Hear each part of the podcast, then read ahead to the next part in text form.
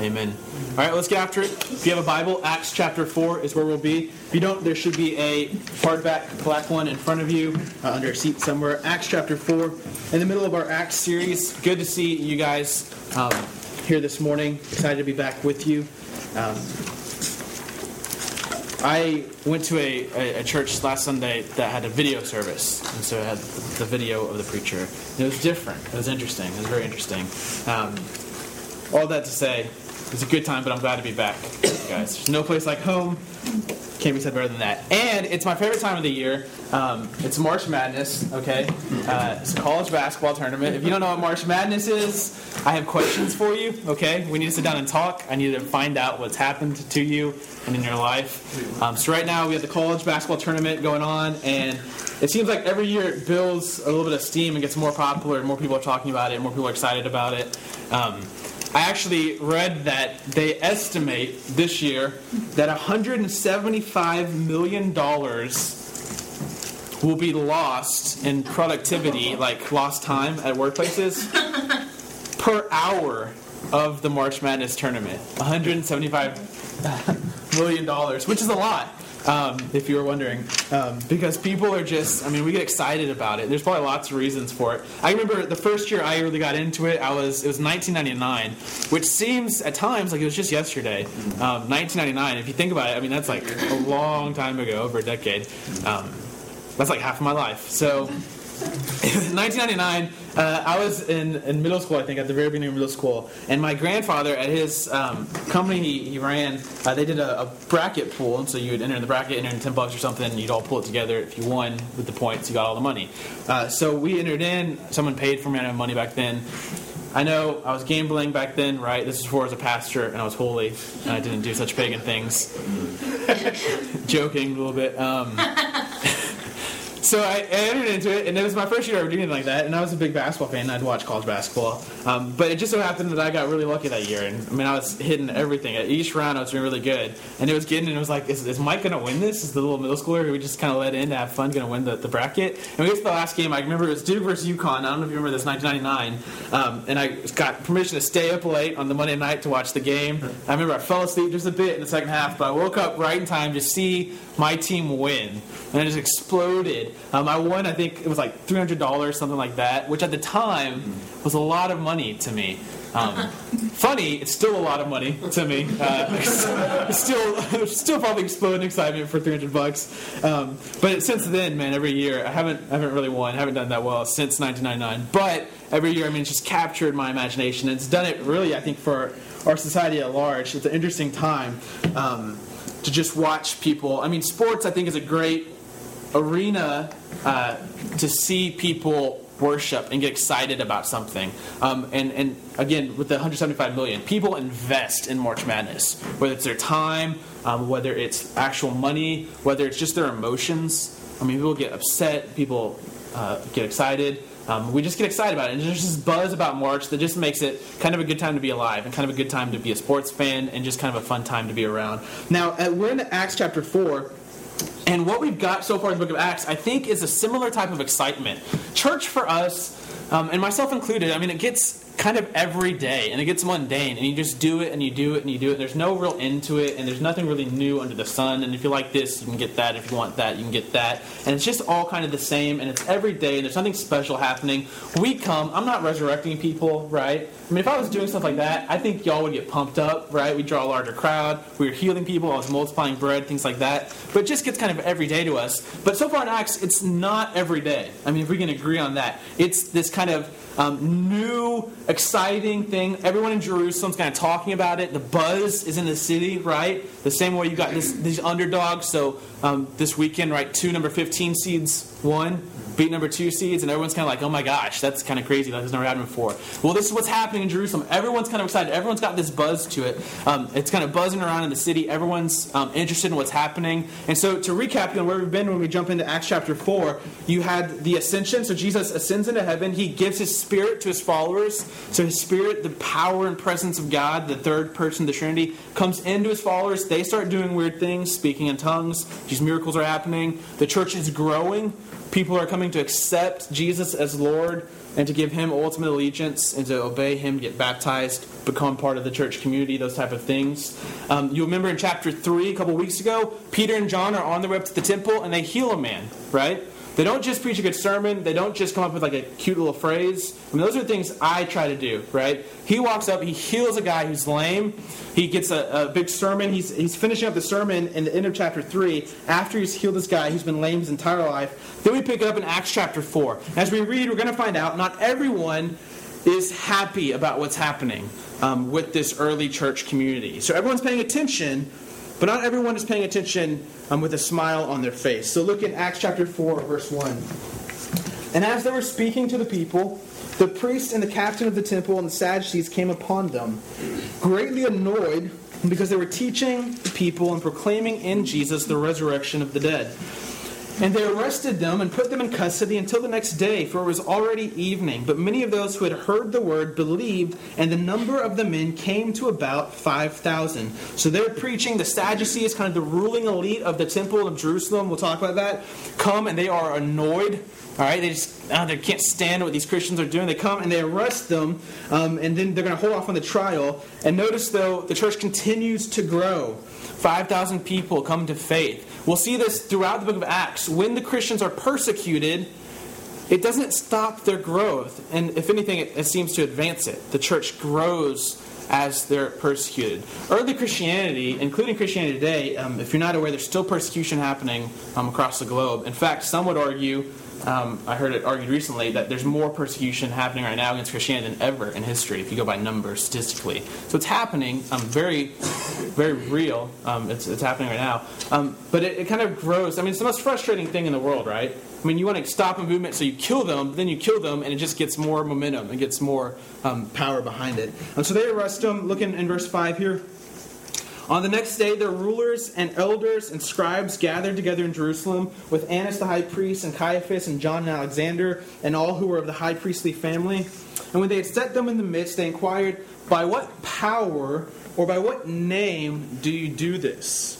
Then Peter, filled with the Holy Spirit, said to them, Rulers of the people and elders, if we are being examined today concerning a good deed done to a crippled man, by what means this man has been healed, let it be known to all of you and to all the people of Israel that by the name of Jesus Christ, Jesus the Messiah of Nazareth, whom you crucified, but whom God raised from the dead, by him this man is standing before you well.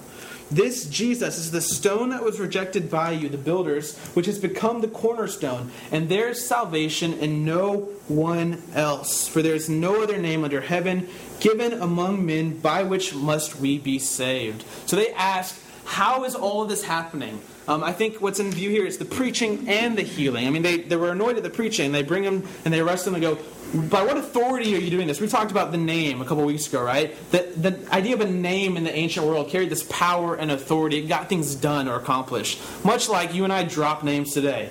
Uh, I happen to know this person or this person, and things get tend to get done based on their authority, based on their power. By what power are you doing these type of things? Are you healing people? Are you preaching and getting people all fired up, fired up about the resurrection? And they say, by Jesus. It's because of what He has done. It's because of His death it's because of His resurrection. It's because of the Spirit filling us up, even now as I speak, that these things are happening in front of you.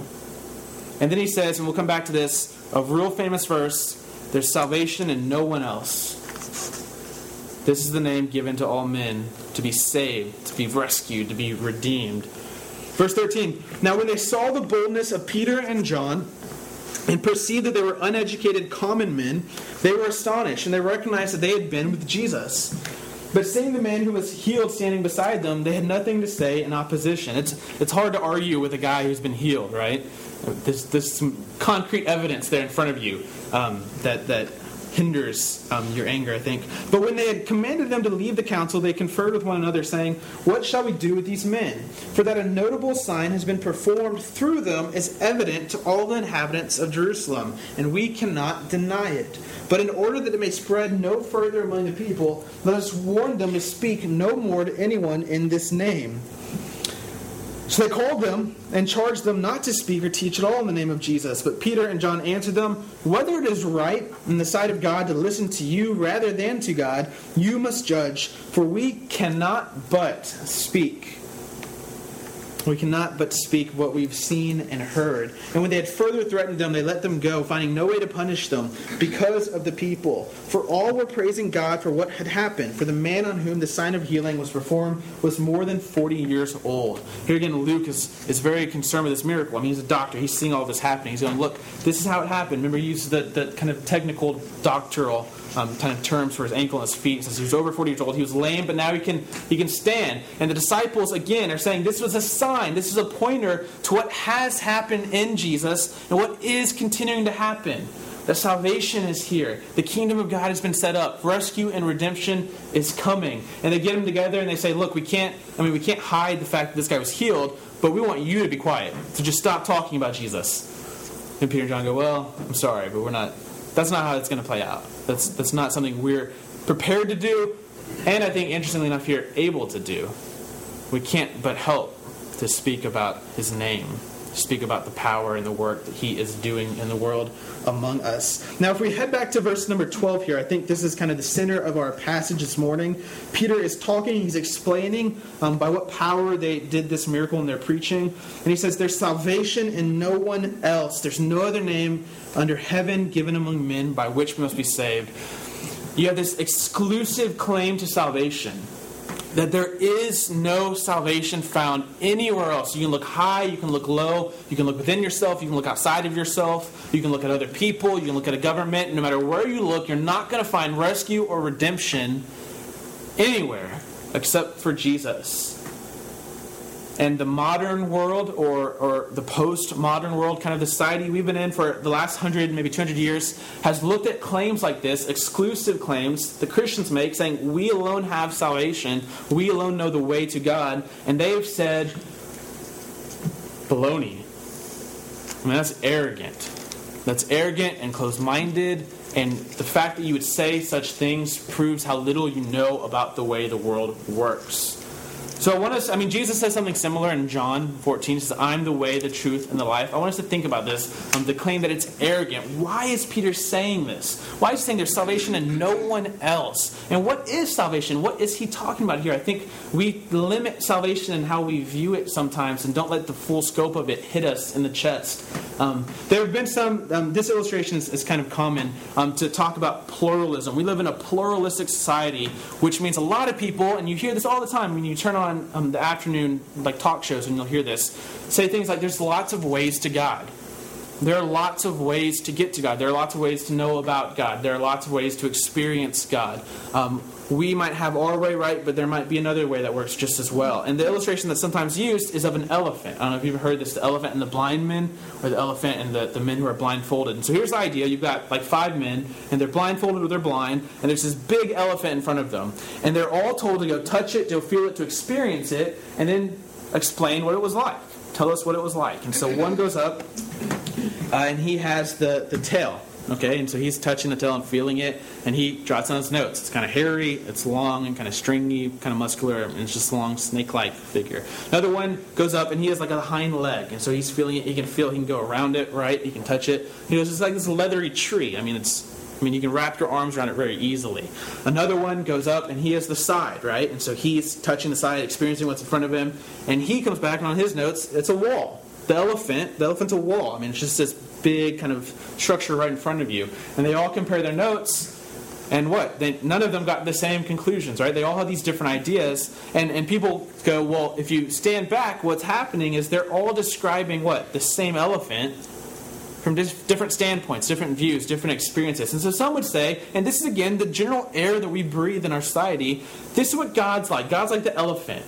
And so Christians maybe experience a part of him, and, and Buddhists experience a part, and Muslims experience a part, and Jewish people experience a part. And, and we're all doing our best as blind, kind of um, not very smart people to describe the same God. And we're all going towards him, we're all describing the same God. And it would be arrogant of one blind guy to say, guess what? I know exactly what the elephant is like. And this is kind of the, the air you would breathe if you would find a statement like this very offensive, very arrogant, um, which again is kind of the culture that we're in. Um, it's been pointed out, I mean, if we want to stick with the example, the flaws with this kind of claim um, would be that the only way you would know that, that claim by a blind guy was arrogant is if what? If you could see the whole elephant, right? I mean, you would have to not be blind to be able to say that that was it's arrogant to say that's a whole elephant, which is the big problem with this pluralistic uh, offense. Um, getting upset about it because you have to know universal truth to be able to say that's not universal truth, right? It's a self defeating kind of thing. You have to be able to see the whole picture to say that's not the whole picture. And we've talked at length that the reason for Christian faith, the reason the apostles are saying and doing these things, is not because they've had some kind of weird experience. It's not because they've come to some sort of vague theory based on formulas. It's because of something that happened. It's because of something that happened in the public arena in front of them. Something, prophecies being fulfilled, the resurrection. There's a history to Christianity. There's a, a happiness, there's a public nature to it. Faith is a response to the work of God in front of everybody. And, and what Peter's saying here simply is this we have observed. This is the truth, right? And so we want to say this as Christians, we affirm there's only one way to God, there's only one revelation of God, and it's Jesus. There is no salvation in any other names, any other powers, any other authorities. And the reason that is, is because that's the truth. That's how it's happened. That's how it's played out in history. It's not trying to be arrogant or trying to be hateful toward other people. It's trying to use language right. It's trying to be true and speak truthfully about the way that the world works. And we'll see, I mean, I mean it's really a loving claim, too. Um, I think sometimes we, we miss the, the other side of the statement. Um, when we get into arguments and things like that. We miss the implicit claim here, which is what Peter's saying. There is salvation in Jesus. What Jesus has done and is doing is bringing salvation to the world, is a work of salvation, is continuing the work of salvation. To say there is no salvation outside of Jesus is to say what? Inside of Jesus there is salvation. And now we commonly again think of salvation as like going to heaven after we die and kind of our souls and we worship for eternity playing on harps and things like that. Um, and some have rightly commented that doesn't sound a whole lot like just your idea of a great time, right? And for eternity, and it's never going to end. And what if you get bored? And what are you going to do? And things like that. Um, but in the scriptures, salvation is a much fuller, much bigger thing. Um, it involves everything that's gone wrong with the world, physically, socially, spiritually. Um, so you might even like lay out three aspects of salvation. You have the spiritual, um, which is your separation from God. You have physical, which is the, the fact that our bodies, the physical matter in us is breaking down. Death has entered into them. And you have the social, you have estrangement from each other, you have relational dysfunction, you have relational death. And all of it, a holistic picture, every tiny molecule that's wrong with creation is being fixed, remade, renewed in salvation. We saw this, right, with the lame guy. I mean, think about the lame guy. He wasn't just physically healed. Luke goes out of his way to kind of make sure we get this point. Remember, he's outside the temple begging for money because according to Mosaic law, he's ritually unclean, can't go inside the temple. So he's spiritually separated from God. He's never been able to properly worship God. He's never been able to go inside to the temple and meet with the Lord. He's obviously physically have, has things not working right for him as God had created it and intended it. And then socially, he's outcast by virtue of not being able to go to the temple, not being able to have a job, um, have a family, things like that. And what Peter does with this sign of new life, this sign of the salvation of Jesus, is he breaks down all three of these. And then they're, they're asking about it. He says, This is what's happening. Jesus, through his death and his resurrection, through the Spirit at work, has brought salvation, is bringing currently salvation and will ultimately, finally, one day bring salvation. If you remember in, in chapter 3, verse 21, he says, The restoration of all things when Jesus comes back. Everything will be made new and restored upon Jesus' return. Now, I think there are two implications um, for this idea that, that Jesus brought salvation and that, in fact, um, in Jesus there's salvation nowhere else um, outside of him. Um, the first implication is that he demands our total allegiance. Um, that when we say yes to Jesus or yes to finding salvation in Jesus, we also say no to other things. And we say no to finding salvation and rescue and redemption and satisfaction and other things. He demands our total allegiance. The second implication, I think, um, is that it summons us, it compels us, it, in a sense, forces us to witness and to share and to tell others about the great thing um, that Jesus has done and is doing among us. So we'll start with the first this idea of total allegiance. Um, you have this power clash at the beginning of the story, okay? So you have the early church, and then you have um, the Sadducees, the ruling elite, um, and they, they don't get along. The Sadducees, it says, are greatly annoyed, verse 2, because they were teaching the people. And they, they're so annoyed that they arrest them, that there's this conflict between them. It doesn't end in actual physical persecution at this point, it will soon. There's a Jewish tradition of you arrest them, you warn them, you let them go, and then if they keep disobeying, then you bring them in, and then it gets a little more physical, a little more um, punitive. Um, but they, they have this kind of struggle, this kind of clash. And I think to understand why, um, Christians, Christianity, believing Jesus, is kind of an offensive thing. I mean, it does create conflict. Now, you got to be careful because I think sometimes we imagine conflict in a weird way. Like, like I don't want you to be the annoying Christian person. Does that make sense? Um, like who who, without needing to offend people, you know what I mean? Like, you can't have a conversation with someone who doesn't believe in Jesus because you guilt them into everything and, and you just can't have that relationship. Um, but I think you should offend people right for the right reasons. You should annoy people for the right reasons. Um, and there's there's always kind of been this element. It was with that. It was like that with Jesus. I mean, Jesus gets crucified. I think, however you think of Jesus, you've got to have an aspect there where people hate him enough to kill him. I mean, a lot of the Jesus that we talk about is not a Jesus that we get killed. I mean, he might be annoying, you might ignore him, but no one kills him unless he is demanding radical things and claiming total allegiance and threatening the power structures, which is what these people thought was happening. Um, we have to ask ourselves in verse 2 here what does it mean that they're proclaiming in Jesus the resurrection from the dead? They're proclaiming in Jesus the resurrection from the dead. This is a Jewish belief that at the end of time, this is the phrase, resurrection from the dead, all of God's people would be resurrected from the dead. Physically, materially, bodily resurrected. Again, we typically think in kind of Platonic or Greek thoughts where we go to heaven um, with our souls and leave our bodies in the world behind. The Jewish people were much more physical. Um, they were much more this worldly. Christians picked this up. This is the thought throughout the New Testament that the hope for you and I for ultimate salvation is to be resurrected. Now, what no one ever thought would happen is that one person would be resurrected by himself in the middle of time. And it seems that this is what the Christians are preaching that the resurrection has started. This is why they call it the last days. This is why the Christians believe they're in the end times. Because resurrection was an end time thing. At the end of time, the resurrection would happen. They thought it had started with Jesus, which is why they believe there's new creation, which is why new life is flowing to people like this lame man. Because it's started, it's among us. A new day is dawning, a light is starting to shine the light of salvation, the light of God restoring all things, the light of God coming to creation and fixing all that had gone wrong. And this upsets the Sadducees because resurrection is a dangerous belief.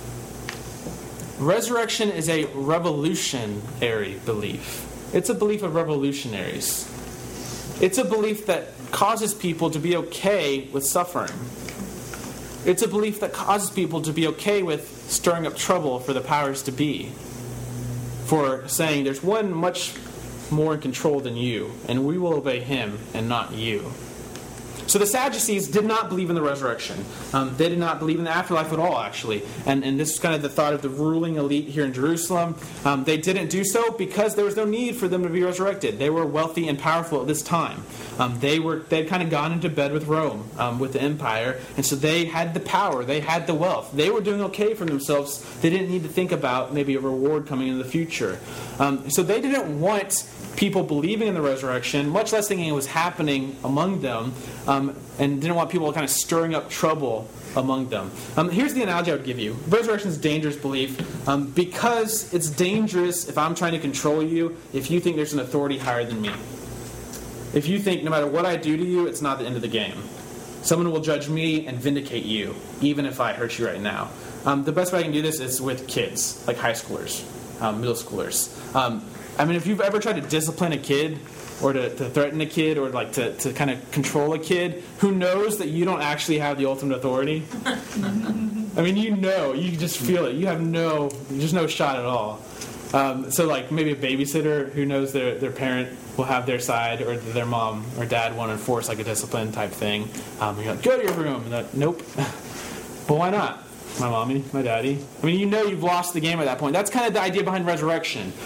This is the belief that you can do whatever you want to me, but this is not the end of the road. You will be judged, and I will be vindicated. I'll be alive, and you will not be.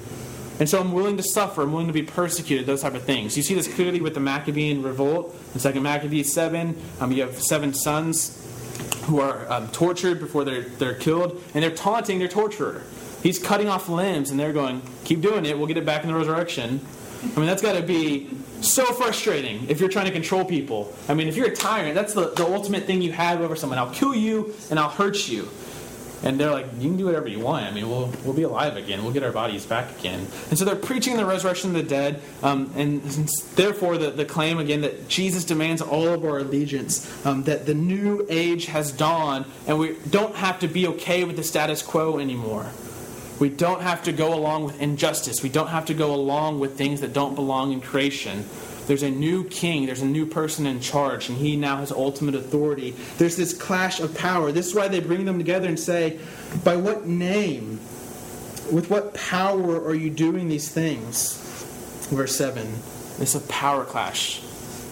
And they respond again through the authority and work of Jesus, through the salvation that he is offering. When Peter says salvation is found in no one else, it's a political statement. I mean, you, you gotta you gotta catch that, right? If you allow salvation to be bigger than just an individualistic you and God and you go into heaven when you die, there's a lot of political implications to salvation and to believing and following in Jesus. I mean, I think that would be an, an apt reminder for us as the presidential debate gets even more and more kicked into gear, right? I mean, regardless of what happens in the political arena in front of us, um, salvation is not going to be found there. Right? It'll be found through Jesus, and only through Jesus. So, salvation is about your sins, and it's about your guilt before a holy God, and it's about your sins being washed away. But salvation is also about poverty being ended. And salvation is about abuse and injustice being done with. I don't know if you've, and social media's kind of blown up with this Joseph Kony in Uganda, uh, this warlord in Uganda who's taken child, children soldiers, um, uh, and just kind of in a video going around the internet. I mean, salvation's about a lot, right? But it is about that. It's about those kind of things not happening anymore. It's about a victory, a rescue. It's about creation being redeemed. And to say salvation's found in Jesus, say we will follow him, we will hope in him, we will obey him over and above anybody else even if it means being persecuted, because one day we'll be raised again. One day we will be vindicated when evil is judged. And so the Christians are saying, hey, salvation's here. It's being found in Jesus, nowhere else. This is why we're doing it. This is what you've seen with the Spirit. This is what you've seen with people putting their faith in Jesus being baptized. This is what you've seen with the lame man being healed. This is what you're seeing right now with uneducated men standing up to you. You're seeing the work and power of Jesus in front of you. And then here's the second implication. They are urged, they're compelled, they're summoned to share and to bear witness about what's happened. Um, I love this. They, they get them down and they say, don't speak any more about this. And look at 19, what Peter and John say. Whether it's right in the sight of God to listen to you rather than to God, you must judge. But we cannot but speak of what we have seen and heard. He says, we will continue to speak about it. And in fact, in a sense, maybe we have to. I mean, we're compelled to speak about it. Um, I think of Luther's quote um, before the, the council um, of the papacy. Luther, the reformer, gets brought before um, leaders of the church, the Catholic Church, and there's this trial, and he stands at the end after being told to recant or face punishment. Um, he has this real famous quote He says, I cannot and will not recant to go against conscience, neither right nor safe. Here I stand, I can do no other. So help me God. Here I stand, I can do no other. Here's what they're saying you, you, you can do your words to us, but we have to speak about what we've seen. And I don't want us to miss kind of the joy here, kind of the exuberant celebration that they have here. You, you might miss it in kind of the argumentative nature. There's no salvation outside of Jesus. But you might miss the joy that, that undergirds this kind of statement. We have found salvation, we've found rescue, we've found redemption. There's new life happening. God is redeeming now among us. Something new is happening, something powerful is happening. Salvation is here, and we can't help but talk about it. Even if we tried not to, we wouldn't be able to. The words would force themselves out of us. This is how hearts operate. This is how human beings work, right? If you worship something, just in the sense that you enjoy it, that you invest in it, that you put value in it, you talk about it. I mean, you, you talk about the things that you enjoy. I mean, we could March Madness, right? You, you see a game that you like. What's the first thing you do? You go talk to a buddy about it. You saw a movie you like, TV show, a relationship that you're in. I mean, you, you talk about what you enjoy, what you worship. Worship leads to praise. C.S. Lewis um, did some work on, on the thought that actually your worship or your enjoyment of something is not complete until you talk about it. That the act of praising, the act of talking about something, actually furthers your enjoyment of that thing. And so here's how you can know this. Have you ever had something amazing happen to you or seen something amazing, amazing, and you weren't able to tell anybody right away? And it bothered you? Like it kind of itched your soul? You're like, oh, I have to tell someone about it, right? Because it's not complete. You haven't fully enjoyed it until you've shared it with somebody else how great it is. And this is what the Christians are doing. This is what is happening to Peter and John. They have this itch on the inside of their soul. They have this fire burning inside of their heart that cannot be put out. And that compels them to share with the people around them. That compels them to, to talk about the life that they've found in Jesus. And that's continuing to be found in Jesus, in his life.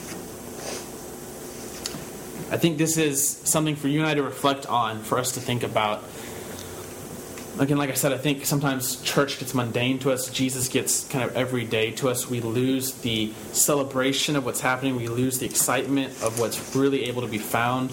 Um, and, and I mean, this happens to all of us. We get distracted, or or um, we just get busy, or bad things come in on us, um, sickness and, and relationship troubles and things like that, and we lose sight, and we get our heads kind of bogged down. And then before we know it, I mean, we, we haven't been reading our Bibles, we haven't been praying, we, we haven't had the joy of the Spirit um, inside for, for a very long time. And when all that happens, I mean, you can sure bet that we're not talking to other people about Jesus, about the Spirit, about what He's been doing.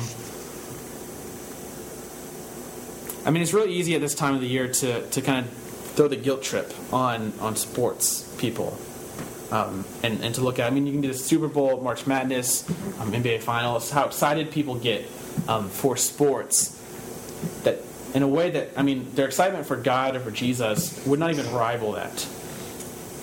I mean, the amount of energy and emotion that they invest in that would not even rival that. But then I think I think you're missing out. I mean, if it's just a guilt trip, you're missing it a little bit because it's the joy here that's undergirding this. It's the excitement that's undergirding it.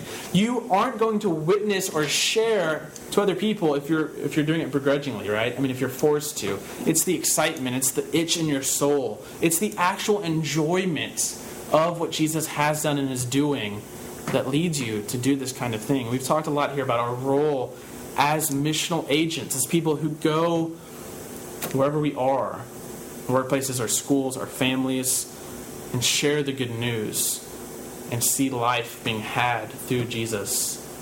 Here's the question I have for us this morning is if we were going to do a checkup or like a diagnostic on our, our soul, we do we have that excitement?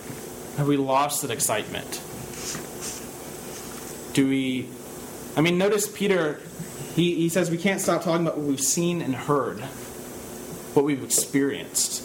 He doesn't say we can't stop talking about this, an idea that we've come to, to think about, or we can't stop talking about something that happened to us 10 years ago. And I think that's what gets us sometimes, speaking just personally, maybe. I mean, you, you, you, don't get excited, real excited, that, and excited enough to share with other people and see life transformation happen with ideas. If it's just an idea to you, if it's not real, if it's not happening to you, or if it's something that happened five years ago. If you have this, I mean, Christianity, it was not meant to be lived in the glory days, in nostalgia, where you look back and go, I was really close to God back then, and He was doing really cool things back then.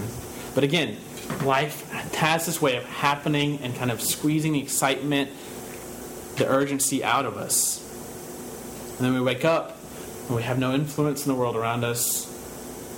We haven't been faithful in our relationship with the Lord or with other people. And we look at the early church in Acts and go, this is so foreign to us. What were they so excited about? They were excited because a lame man just got up and walked. I mean, they were excited because people were being baptized, because things were changing around them, because they experienced the Spirit at the very depths of their being. They experienced being loved by the perfect God. So the question this morning I would ask is, is, is, is, this real to us? I mean, is this something that we are seeing and hearing? Is this real to us? Do we see this salvation happening in Jesus? And is it just an idea to us? Is it just a theory? Just something we'd like to sign on to or we'd like to see happen? Or something that's real to us? Something that we feel in our bones? Is it something that puts an itch in our soul? Is it something that we enjoy and are so excited about that it's not even complete unless we go out this week and tell everyone about it? Are we, are we witnessing? Are we on mission like the early church was? I mean, we're in the season of, of, March Madness, and I, love March Madness, and I get excited about it. I get sad about it um, too. Um, but I think it's just a good time as well, um, particularly as we head towards Easter, to, to sit back and think where is our heart? Where is our soul? I mean, have we lost the sense of urgency, the sense of, of wonder, the sense of amazement, the sense of grandeur? So here's what we'll do. Um, we will. I'll invite you to do three things with me. Um, the first is to come take communion in just a moment as we celebrate um, His sacrifice for us, um, reminding ourselves of the salvation that He's accomplished. I'll invite you then to worship with me, um, to respond in praise, um, to with energy and enthusiasm sing out how good He is, um, and then I'll invite you to be sent off into the world to this week go and and find Him, to go and experience Him, and then to share that with other people. So I pray for us, and we'll do that. Father, we, we love you, and we thank you for our time this morning. We thank you for the book of Acts. We thank you for the example, the model, and the work of the early church that benefits us, Father. Um, we ask that you would equip us through your Spirit the same way that you equipped Peter and John, um, that we would experience, see, and hear, touch, and feel your salvation, that it would be real in us. I pray that you would put an itch in our souls, Father. I pray that you would um, put a flame in our bones. Um, I pray that, that nothing would be able to distract us from your salvation. Not death, not hardship, not sickness, not relational struggle, not financial issues, not busyness, not wealth or success, that we would see you and love you and cherish you and put you above all else. And that would by nature overflow out of our lives um, onto the people around us. We love you, Father. We ask you to be with us. In your son's name we pray. Amen.